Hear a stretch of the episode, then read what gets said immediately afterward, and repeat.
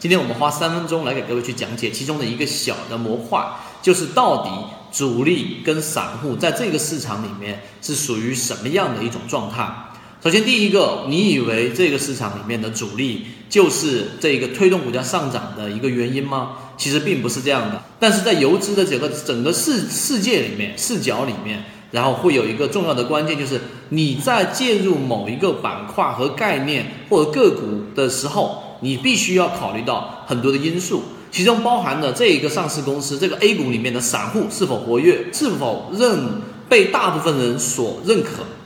也就是说这个概念到底能不能炒很久，以及这个概念到底有没有我们所说的这一种预期和这一种很很美好的前景。那这些东西呢，是我们普通的散户和老百姓到底能不能看得懂的。如果看不懂，这概念炒一波可能就完了。所以我们要告诉给大家的是，你印象当中的这一个主力，它实际上在一只好的这一个概念里面，好的板块里面，好的个股里面，它往往充当的是游资的这个角度，充当的是我们说跟风的角度。真正的主力，也就是我们说的散户，